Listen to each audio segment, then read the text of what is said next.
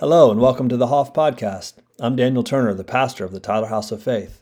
We take these messages from our weekly services and then release them here on our podcast channel for you. We hope you dig it. You know, we often say, or I often say, let's watch this like a movie. And I've thoroughly enjoyed doing this series, if you will, about our legacy and the inheritance of the saints. And it's like every week I see stuff in these stories when I'm sitting there permeating on them that I feel like, man, this is the best one yet. This is the best thing yet that I've seen out of this. And I actually feel that way today. We'll see how it goes. But I want to start off with the main character, the star of the show. We understand that Jesus is the Logos, the Word of God, who was with God and was God, as John says. He's the sum of the whole thing. He is the full revelation of who God is. And we're seeing Him as our inheritance throughout all of these old stories that were written for us. But I want to start with Him walking around, something that He said that I feel literally might be my favorite thing Jesus ever said in the Bible. And it really might be one of the most savage quotes. And the setting of it, if you will, is that this woman has been he's sitting down teaching, as I am right now, in the synagogue, and this woman's brought in. She's been caught in the very act of adultery. She's being accused. Her accusers are there. They throw her in the middle, like, we've caught this woman in the very act. Moses says, stone. What do you say to do? And Jesus steps to the side, as you know, and He kind of just ignores them.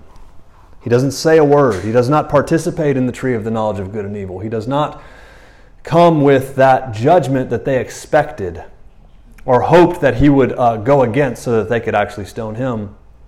And obviously, He literally comes and He says this beautiful quote to them, let he who's without sin cast the first stone.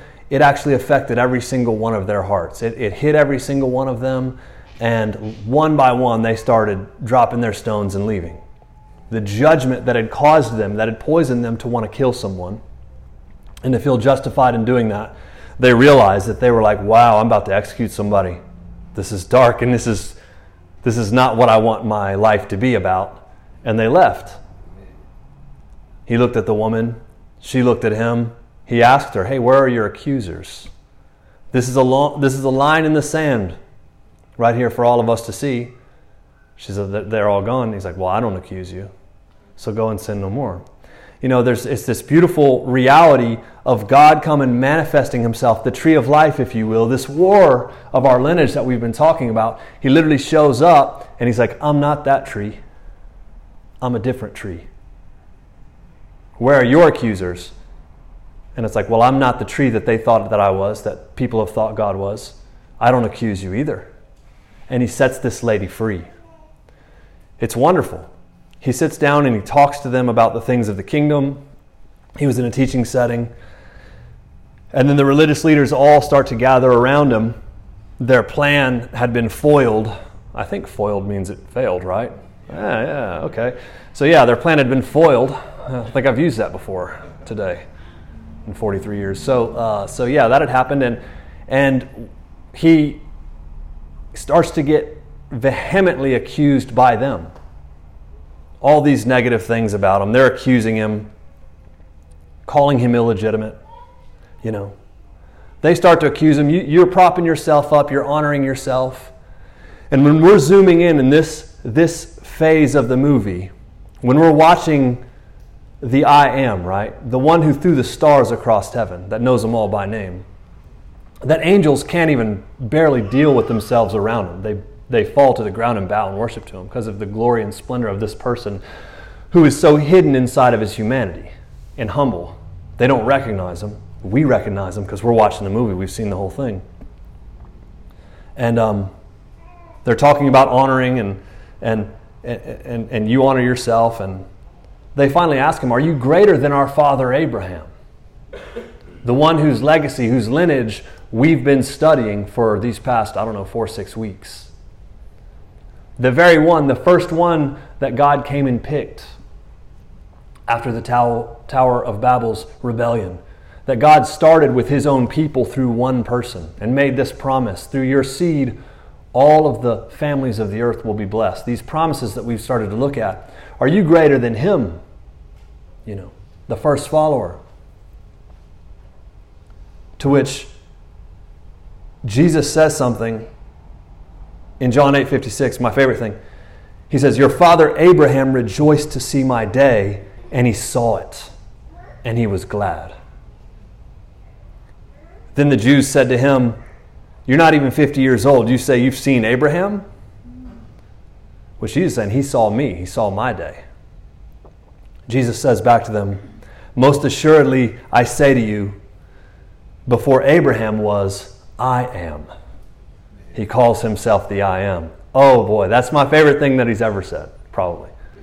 You know, it says they took up stones to throw at him, but he hid himself, he cloaked himself, and went out of the temple, going through the midst of them. He's sitting there teaching, like me in front of a crowd, and they took the stones back up to throw at him. The very ones that were meant for that woman that the other ones had dropped, now they're like, hey, we got the ammunition, let's launch. And they took him, and it was like, where'd he go? Do you think I could hide from you guys right now?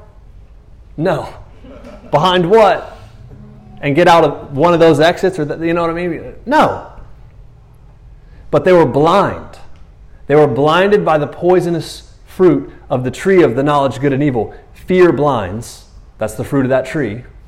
And so they couldn't see the light of the tree of life that was right in front of them. The one they confessed to be in full service to, they were trying to execute. That's how blind they were. But it wasn't his time, and so him and his disciples literally walked out in the midst, it says in the midst of them, just literally walked out, and they could not see them. These aren't the droids you're looking for. Obi-Wan, you know, it's something like this. It's like this is in our Bible, and it's like they just floated right on out, walked right through, you know. Right when he said something that was one of the most, it was blasphemy, he's like, he just called himself God. Before Abraham was, I am. The I am. The name. The one. And I love that. But since we're talking about our legacy and we're talking about what it means to walk by faith and not by sight, the Pharisees, the religious ones, they were so blinded, they didn't walk by faith, they were so in fear of God, you know, that they were going to attack anything that was threatening their position and their religion and their way. They wanted to attack it. And they still do. And it's like, because of that, they were so blinded because they were so afraid they couldn't see who he was, and their blindness manifested, and he walked right out of the room. But I love what he said. Your father, they brought him up. You know what I mean? Your father rejoiced. It's like when if you're talking about somebody that's the most famous person in the world. And then somebody's like, yeah, well, actually, I know him. I grew up with him. And you're like, what? How do you know, whoever it was, you know, who's a famous person, you know, Tom Brady or, you know, I don't know who would be famous around these parts, you know, but it's just like, wow, like, yeah, we used to play catch all the time and all this. It's just like, yeah, he's like, your father Abraham rejoiced to see my day, and he saw it, and he was glad. Whoa. Abraham saw Jesus. He rejoiced to see it. He was so happy to have seen him. What is that? Who is this Abraham guy? We've been looking at him. He comes and he meets the Word, right? First, he has this word from God. Depart from your own culture, from your family, from everything you've ever known, and follow me. And I've got this major promise that's going to bless the entire world through you. And it's like, wow. But we've seen in the past several weeks as we've looked at Abraham, sometimes he's like kind of courageous and he believes that stuff, and sometimes he's scared and he tries to work it out in his own flesh. When he's scared and he works it out in his own flesh, usually finds himself in a little bit of trouble. But when he trusts in the goodness of God, the one who he's following, things seem to work out quite brilliantly. You know, to be honest, even when he does make mistakes because he's choosing to follow God, things still work out for the guy. But now we're hearing something from this side of the book that informs us of that movie Because we've understood, we've talked about Genesis 15. The first time the word of the Lord ever came to a person was Abraham, right? Which was the embodiment of Yahweh, which was Jesus. So we're learning like, oh my goodness, Abraham knew the Lord Jesus embodied. Call him the angel of the Lord, call him Yahweh embodied, call him whatever you want. But theologically, this is saying he knew him. And not only did he know him, he saw forward. We talked about that a few weeks ago, like the book of Jude quotes Enoch, who literally, you know, also Genesis talks about Enoch. He walked with God and he was not, for God took him. He literally saw all the way forward, that he saw the full redemption of the blood of Jesus, and he stepped into that reality. And the book of Jude says it. It says, Enoch prophesied about the return of the Lord. And it's like, dude, Enoch wasn't even here when the Lord came. How could he know about the return? It's like Enoch saw something outside of time and space, and he saw this reality. There's this thing in the Bible, some people have called it, some people call it the law of first mention or the principle of first mention. Whenever something's mentioned for the first time, a lot of times that defines something. And so, obviously Enoch, it's the second to the last book of the Bible, Jude, where it says Enoch prophesied about the return, but that's kind of works with the law of first mention or the principle of first mention, that Enoch is the first person ever mentioned to have prophesied. You know, meaning he saw the redemptive work of the Lord Jesus Christ, which all prophecy does this. It sees the testimony of Jesus as the spirit of prophecy, right? Revelation 19. It's like it sees things not as they actually are, but as God intends them to be, and it prophesies and it speaks life into that reality and calls it forth into this domain. That's what intercession is, that's what prayer is, that's what prophetic ministry is called to be, that's what the whole thing is. And so, but in this reality, we're like, Abraham, we're like, man, I've been thinking Abraham's kind of a funny guy. But Jesus is saying like, Abraham saw my day and he was happy about it. And I was like, wow, there's a whole lot more to this old guy, this Mesopotamian, this random, you know, Mesopotamian guy that God picked. There was something much more special about him. And he knew a whole lot more than I think we can give him credit for sometimes. And Jesus is the one saying that. And last week we talked about, man, that was kind of gnarly. We talked about Sodom, you know, and what happened there, and you know, the tree of life and the tree of knowledge, that war, you know, the tree of life representing Isaac, the promised child being prophesied by the Lord, but also the tree of knowledge of good and evil, but also, yeah, and there's also going to be fire and brimstone that's going to hit Sodom. There's this war of these two seeds, of these two lineages happening at the same time. But I want to pick up in that movie with that understanding that he was getting to know Jesus. He was getting to know God, Yahweh, in a real profound way.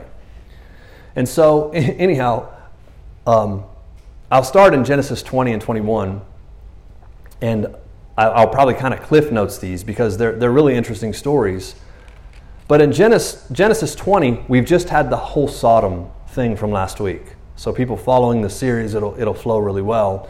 But now it picks back up to Abraham's story and his lineage. And once again, Abraham is kind of on the move, and he's moving into a different region, into the south, between Kadesh and Shur, and he stayed in Gerar. And it starts off back in Genesis 20 of Abraham moving into this new region. And just like we saw several chapters before, he's like, Sarah's my sister again. Yeah, it's ridiculous. It's funny. Apparently this you know, nearly 100-year-old woman was so beautiful that it was just like, yo, just tell them you're my sister so I don't have problems with the locals, you know, because they're going to want what's mine. So Abraham, once again, is moving into a new territory, and he has this mindset of fear. And it's interesting. It's kind of like when you look at like Peter, and when Jesus first prophesies about the church, and like, blessed are you, Peter, flesh and blood has not revealed this to you. You know what I mean? Like, you've seen who I truly am. Your father's revealed this, and on this rock I'll build my church. And then a few verses later, he's like, get behind me, Satan. You know what I mean? It's just like, there's like, man, you get this major blessing. Like, man, you really got faith. You really can see some things, Peter. And then you get the reverse, like, hey, you're the mindset of the devil right there. You know, it's like, it's interesting. Well, Abraham kind of embodies this kind of walk because we're watching somebody mature in knowing the Lord. So sometimes he goes back into a fear, and sometimes he's in faith. And I think that's something we'll really see in this story is like Abraham he's journeying into this new region that we come to know as like the Philistines, the Philistine region. Because this guy, this name Abimelech, that's like a generic name for the Philistine kings. There's a whole bunch of kings named that name for some reason in that region. And so he gets there and he's moving into this territory. And mind you, Abraham's a pretty tough dude. If you remember when Lot got kidnapped and stuff, and before Abraham met Melchizedek, all these stories, like Abraham could mount up and go to battle with people.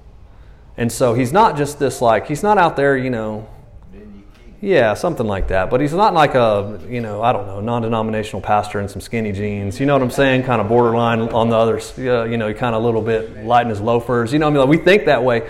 But do I need to edit that out?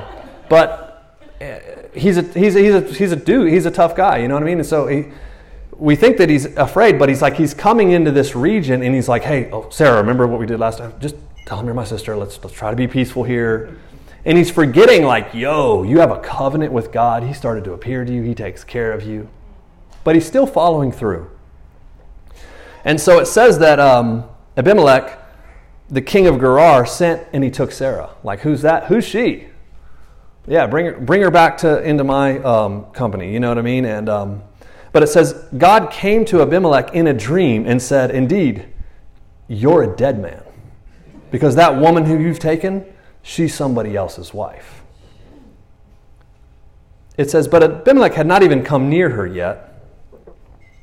So he says, Lord, hey, I'm righteous. Are you going to slay me for that?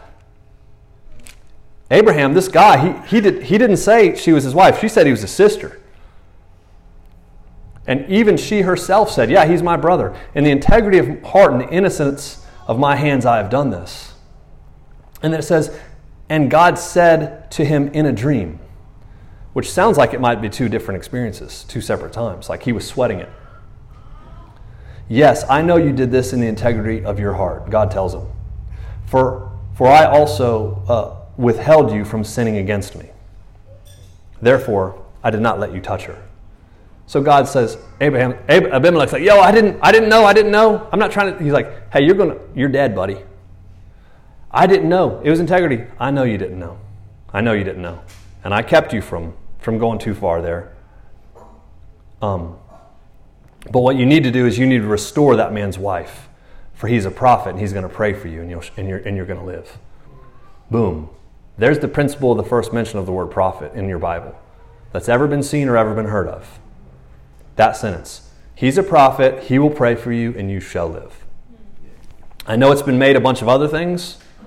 Doom and gloom, the next president, buy your canned goods, solar flares, you're a sinner, blah, blah, blah, blah. I've been seeing, you know.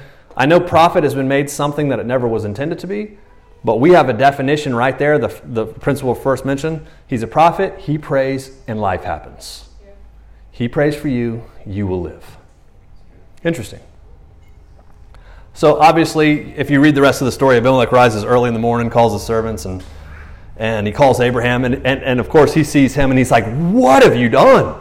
Why have you set me up like this? Abraham's excuse in Genesis 20, verse 11 is like, because I thought surely the fear of God's not in this place, and they'll kill me because of my wife. He's honest. But technically she kind of is, you know, we're somewhat related, you know. Sorry, this is 3,000 years ago, you guys, you know. And so he's like, so it was kind of partially true, and da-da-da-da. He's like, no, take her back. I'm not, you know. But what is Abraham learning right here? He's coming into a new... This is about culture. All Christianity, all church is about culture. And it's just like, he's coming into this region... And it's like, hey, they don't fully believe like me. I don't want to rock the boat and be strange. Right? Let's just, you know, I know I'm going to be looked at as weird. It's like, and it's just like, but Abraham is like, dude, you've entered into something more real that they are dying to know and experience. But you're embarrassed of your reality and insecure about it. And so you never affect their culture. Like, what is that? It's cowardly.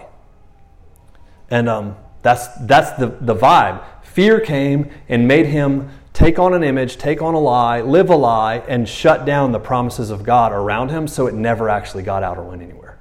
It's pretty wild, isn't it? But another thing, Abraham's following God, and one thing that he's learning, it's like, wow, even when I'm afraid, you still show up and protect me. If you're so afraid in his situation that you're willing to lose your wife or your family in this situation because you think it's going to happen anyways, but then God shows up and has your back, it's almost like God wanted an excuse to talk to Abimelech. It's like he's looking to show himself strong. He's looking to impact people in your circles. And all you really have to do is show up and actually be who you truly are. And that's actually what happened to him. Abraham literally shows up and starts to realize, hey, this isn't me assimilating into their culture and fitting in so as to not rock the boat and to gain success because I'm afraid.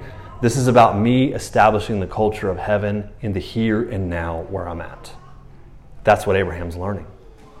Abraham's not a coward. We've seen it. It's just he's going back and forth and gaining this understanding like, wow, God is really with me and he really protects me and he's really seeing through. The promise that he made to me, he's very serious about seeing it all the way to its fullness.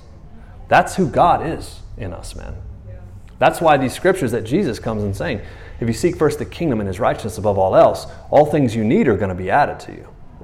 Because he knows the game is to be worried about our needs and try to troubleshoot all these different ways to protect us from everything that we're afraid of.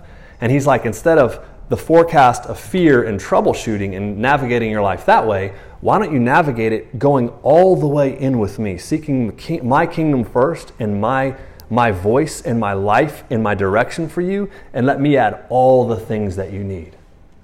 And that's the Lord is my shepherd. That's honestly, it's very real. That's what real Christianity is about. And it might even be uncommon. But it says,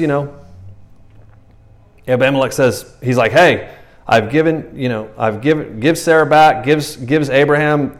He says, I'll give your brother thousands of pieces of silver and all these. It's just funny. He's telling Sarah, I was like, I'll give you back to your brother. It's like, okay. It gives him all this wealth. But it says Abraham prays for him. Can you imagine that? Abraham's learning to walk with God, doesn't know him real well, and you got this Philistine king. He says, hey, God came to me and told me, give your wife back. Here's a bunch of money. Here's a bunch of stuff. You're already wealthy, but I'm really gonna hook you up. And will you pray for me? And Abraham's like, do what? Pray for me. Pray for you. We think we're all churched up. So we think, oh, that's normal. You think Abraham thinks that's normal? Yeah, he said you're a prophet and you're going to pray for me. You're like, oh yeah, I am. I am a prophet. Yeah, I'll pray for you, sure. You know what I mean? Like, what's this guy doing? What's this guy thinking?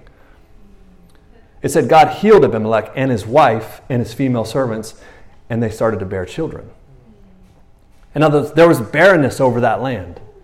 I think a lot of times when we read these stories, we think this is all one day. You know what I'm saying? But it's not. It's a time period. It's stretched out. There's so much more going on during these days. And now the legacy of our family is like, oh, I have the ability to not be afraid to impact this region. I can actually pray for this region, for the people of it, even the ones that aren't part of my club, and they can experience the blessing and life of Yahweh. And Abraham's learning this. Like, we can do this? There's nothing like, man. There's nothing, to me, even like a stranger. When you're used to pray for a stranger or speak words of life into a stranger, especially when it's somebody you don't know, it's like when that thing hits and God uses you that way, which I think he's very ready to use every single person in this whole building at any time that they're willing to look up. When you walk out of that situation, you feel like a superhero. You do. It's like, whoa, I feel like a Jedi or an X-Man or something. Like, I can't believe that just happened. And it didn't do anything for you. It just was life flowing through you. Yeah. And life flowing through you causes you to come alive. It causes maturity and it causes growth. It's true. That is the legacy of our family. That is what we're called to step into and walk into. Abraham was learning this. In the very next chapter, he's dealing with the same king in chapter 21. And just as the Lord said, Isaac is born. It's the story of Isaac, the child of promise. They name him Isaac. You know, God has made me laugh. Everyone who hears will laugh. Like, this is a joyous thing. It's the seed of God that he's wanted to bring his lineage through that will bless the entire world. It's the lineage that Jesus comes from. It's wonderful. It's great. And it's just brilliant. There's a lot more in that story that I don't want to go into just because of time, and it has to do with Hagar and going to the wilderness and her eyes opening, seeing a well. It's this beautiful thing of how God takes care of the woman who is mistreated, who is used. But in the end of that chapter, I want to go back to the same relationship that Abraham has, where he's afraid of this king, because he's not afraid of him anymore. He has a different mentality, spending time there and being in his true inheritance and seeing how God had his back. I think it changed his view. Because it comes to pass in Genesis 21, verse 22, that Abimelech and another king, or the commander of his army, spoke to Abraham, and he recognized something. He said, hey, God is with you. Therefore, swear to me by God that you will not deal falsely with me, nor my offspring, nor my posterity, but according to the kindness that I have done to you, you will do to me and to the land in which you have dwelt. And Abraham says, I will swear. It's like now the roles kind of reverse, and that Philistine king is like, Abraham is being blessed and he's multiplying everywhere he goes. And now the people that even he used to be afraid of, they're realizing and submitting, like, hey, I realize that God is actually with you. Even when I almost took from you, you didn't have to stand up for yourself. God stood up for you. Like, I'm not messing with you. Can you please be the good guy in this region? Which is so great. And Abraham's like, yes, I'll swear. And so it says, swear to me by God that you'll not deal falsely with me, and all this kindness, and Abraham did. And so they made a covenant there, right? But in the very next verse, verse 25, Abraham rebukes Abimelech. And I think we think about this as in one conversation. Hey, like, swear you're going to be good to me. I will be good to me, but, And it's not like this. This is an over a pretty good time period that he's there. So they make this, almost like this pact to be at peace and to this kindness and this goodness that, hey, you have the authority to really wreck shop here. Tell me that you won't do it. And he's like, all right, yeah, no, I'm the good guys. But it says Abraham rebuked Abimelech because of a well of water that his servants had seized, that some of the Philistines had seized. And so this is later on down the line, I believe. But Abraham goes from being afraid, she's my sister, to like, hey, you guys took a well that was mine, that I dug into, and that's my property. And it's like we're seeing another side of him that's literally contending for what was right and justice in his own inheritance. Confidence. And Abimelech, the king, is like, I don't know who did this. But it says, so Abraham took sheep and oxen and gave them to Abimelech. And the two of them made a covenant. And so Abraham set 7 lambs of the flock by themselves. And Abimelech's like, what's the meaning of these 7 ewe lambs which you've set by themselves? To which Abraham's, you'll take these 7 lambs from my hand, that they may be witness that I have dug this well. Therefore, the name of that place becomes very famous. It's called Beersheba, because of the two of them made an oath there. Strange. The first person ever known as a prophet in our Bible, principle of first mention, the one that Jesus says, you guys thinking something about him as your father, but he saw 3,000 years forward, 2,000 years forward, or 1,000 years forward-ish, what am I thinking? And he saw my day and he was glad. It's like, wait, you had a relationship to him? Like, you're not even 50, dude, you're young. But I think what we're seeing is Abraham was stepping into a confidence and to a level of this walk that we're all called to walk into, of like, I'm an ambassador of the kingdom. And he's having to have Philistine king said, yeah, God said you're a prophet and you're going to pray for me. Like, he's right, I am, and I will. And it works. And he starts to see that he has authority and power with God to follow God and to follow this path. And now he's doing if you read the rest of the Old Testament, he's doing weird prophet types of things. Showing up with these 7 lambs. Yeah, we're going to cut these lambs in half. We're going to walk through them, make a covenant. And Abimelech's like, what? Like, what kind of strange rituals are these things that you're bringing me? You know? We think, oh yeah, you know, we just read through the stories real fast. But can you imagine how strange that is? We're going to cut these things in half. We're going to walk through them. We're going to make a vow right here and right now. We're like, we're going to do what? Why is there 7? What's the deal? What's the point of this? These 7 are going to be the oath that you make, and this is my well. That's what it's going to be. Sure. Let me do your ritual with you. You're obviously a mystic or prophet or something, you know. That's who Abraham was. It's called the well of the 7 or the well of the oath. That word is both right there. Now we know, right? We know these words. We've seen these prophecies, and we've seen the New Testament. We've seen Isaiah 11. The Spirit of the Lord, the Spirit of wisdom and understanding, counsel and might, knowledge, the fear of the Lord, the 7 that would be upon the Messiah. We understand the 7 represents the fullness of this Holy Spirit.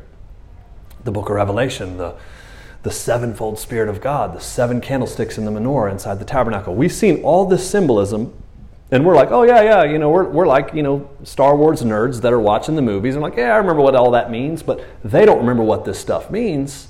And this is all prophetic for us to see what it looks like to walk by the Spirit. And Abraham is learning what as well? This well is my inheritance. The oath, the well of the 7, is like, I'm not doing this by my own strength. I'm doing this by the power of the Spirit of the Lord. We've also been covering the war of the 2 trees in this Garden of Eden. This war that is rewritten and prophesied, even, if you will, in Jeremiah 17. One tree, cursed is the man who trusts in man in his own strength, right? He relies on himself and his own strength and his own ways. He will be like a shrub that's planted in the desert, but he will not see when good comes to him. He will be so fearful that the good God wants to release to him, he won't recognize it. Abraham knew he was almost there. He was coming into a land. There was going to be the promised land of God. There was going to be wells that were given him to him by God, all these things. But he was so afraid that he went into his own strength and almost sacrificed his own family, his wife, who was close to going to end up bearing Isaac not long from there. And it's just like, dude, you were this close to ruining the entire thing for all time. Like, do you realize how important that is? You know what I'm saying? It's like Mary and Joseph, like with the baby in the stomach. And if they were on the way to Nazareth, said, "We're not doing this. We're out." And you know, I'm going to the clinic, and I'm getting rid of this baby. You know, I was like, that could have ruined everything. Obviously, they were guided by the Lord and the angel and protecting all those things, and that they would never do that. But here you have Abraham, like he literally close to messing up the plan of God, or so it seemed, because he got so afraid in that place that he was like the bush in the desert that didn't see the good that God. It's like, hey, if I'm allowing you to come into this land, it's because I have provision for you here. There's wells here. There's inheritance for you here, you know.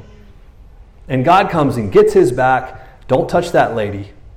She's going to birth a child of promise that I've prophesied. You're going to die if you do.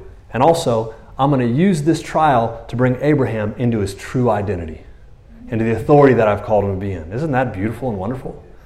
Could the squeeze of the trials and fears that people experience literally be the birth canal for you to come into the person who you're called to be? Yeah. But so many times the discomfort caused people to turn around and go straight backwards. I'm out. Or to chart another path in their own strength because this isn't looking good. We got to do it like this. And they end up on the wrong side of the tracks, not seeing the good that God was actually bringing them into. Because we have a little God and a big enemy or a big fear. The way that thing works, dude. Abraham's learning this thing, and the next thing he's bucking or fronting up to this king, and hey, by the way, yeah, cool tree and all, that's my well. That's mine. And some of your boys done stole it. Hey, I didn't do it on purpose. Yeah, well, we're going to make it back, and we're going to make a real big deal that there's going to be a covenant that this stays in my family lineage. The well of the 7. It's the other side of Jeremiah 17. Cursed is the man who trusts in his own strength, but blessed is the man who trusts in the Lord. His heart doesn't depart from the Lord like the other. He trusts in the Lord, and he'll be a tree that's planted by the water, who will not be anxious in a year of drought, In other words, no matter how negative and how, even if it is a drought, it won't even touch him. He will not cease to bear fruit. That's what Jeremiah 17 says. It's the war of the two trees. And the testing ground is the plastic world, this matrix of what, that's the proving ground of where we will trust. But the Lord is calling people to trust in him and live this life that will live as examples that other people will see, eat the same fruit and recognize their dad. And that's what he does. He's drawing a boundary with this Philistine king, like, this is mine, and the well of the seven or the well of the oath comes something that's basically an eternal inheritance for his people. It's proverbial, but it's also literal. I love this. It says, they made a covenant at Beersheba, and Abimelech rose up with the commander of his army, and they returned to the land of the Philistines. In other words, okay, this land is officially yours. The boundary is set. We made a deal, we encroached on it, you called our bluff, it's not happening, and we got pushed back. But look at this. It says, then Abraham, the very last verse, actually the second last verse, verse 33, says, then, once this oath was made and he secured that well, it says he planted a grove, tamarisk trees in Beersheba, and called upon or declared the name of the Lord. That's something different too. That's prophet stuff right there. That's like not called upon, help me. What am I going to do? That's like he planted a grove of these tamarisk, and he called and declared the name of the Lord. It's like that's establishment, y'all. That's planting something. That is the planting of the Lord. That is the tree of life. It was the signpost. And he stayed in the land of the Philistines for many days. And it's like he planted this grove. We've seen all these times God comes and meets him and Gideon and others, Nathaniel, all these different people. Where does he see them? Under these trees all the time. This old mystic reality from that was imaged all the way from Eden gets put on repeat with all these prophets and all these genealogies. Abraham's starting to get hip to it. He's met him under these trees, the tree of Moreh, you know, the tree of strength, the tree of the teacher. And now he's got this grove that he plants around this well. And guess what? This is a desert place. This is a dry place. But this grove would thrive. And guess why? Because it's planted on a natural spring. It's Jeremiah 17. It is the trust in yourself, shrub in the desert, no water. Trust in the Lord, you'll be planted by the water. And you won't even see when there's a drought. Isn't that beautiful? It was a sign for his people. You know what I looked up about these tamarisk trees too? They're a very slow growing tree. It's like we're thinking like, I'm going to plant the biggest thing so it can be the flashiest and grow the fastest and everyone can see my pillar. You know what I mean? He plants these trees that grow 1 inch a year. That's it. And I was like, oh boy. And they grow for 400 years. These trees, they're ancient trees. These trees grow 1 inch a year for 400 years. Isn't that amazing? He planted something that he wouldn't probably even be able to enjoy. But people that would come behind him would. And surrounded this well, this which was built on it, probably a natural spring that was in the ground that the Lord had given him. You know what I'm saying? But he had this wellspring of life in the southern portion of Israel now that was like planted by all these tamarisk trees. A full grove of them was planted there. And these trees, just in the natural, the study of the tamarisk tree is like what it does is it takes condensation or dew from the evenings and it pulls it into its leaves all night. And then the day, because it's in drier, more arid places, when the sun comes and hits those trees, it releases a mist. And it cools the area where it's at. Yeah. It's like them fans at the football games, those mist fans, you know what I mean? I don't think it blows like that now. Maybe it will someday. But they change the climate and the atmosphere where they're planted. So you plant a lot of them. Think about that. Chapter 20, he's like, go and assimilate. I didn't think y'all feared God, so I was going to play by your rules. It's like, hey, don't play by their rules. Go all the way in with the Lord. You're called to be an example that wakes people up, dude. Come on. That's who we are. He goes from that to planting a tree that will literally change the climate of the region around that well. Isn't that beautiful? just as his descendants would literally be walking across the desert and have a cloud covering them by day. The heat of the desert wouldn't burn them or scorch them. They would have a pillar of fire by night. So when it did get deep and cold, like they had warmth and fire and light, you know what I'm saying? They were always under a different climate than the rest of the world. Because when you're planted by the water, when you're planted by the Spirit, it's like you don't see when the drought comes. You don't cease to bear fruit. It doesn't matter. It doesn't affect you. And that's how you manifest this life and this light. Not to mention, that was 400 years later. The Lord had told him when he made the covenant, by the way, your descendants are going to be, they're going to go to Egypt and they're going to thrive. They thrive so much that they're going to be slaves for 400 years. So this dude plants a tree that gets to its max 400 years later, in time for his grandchildren to come up into it, into that well. Can you imagine that? That's legacy. I think people spend, man, too much time being afraid. You know? The future, the word of the Lord that I feel I have is the future is actually so bright.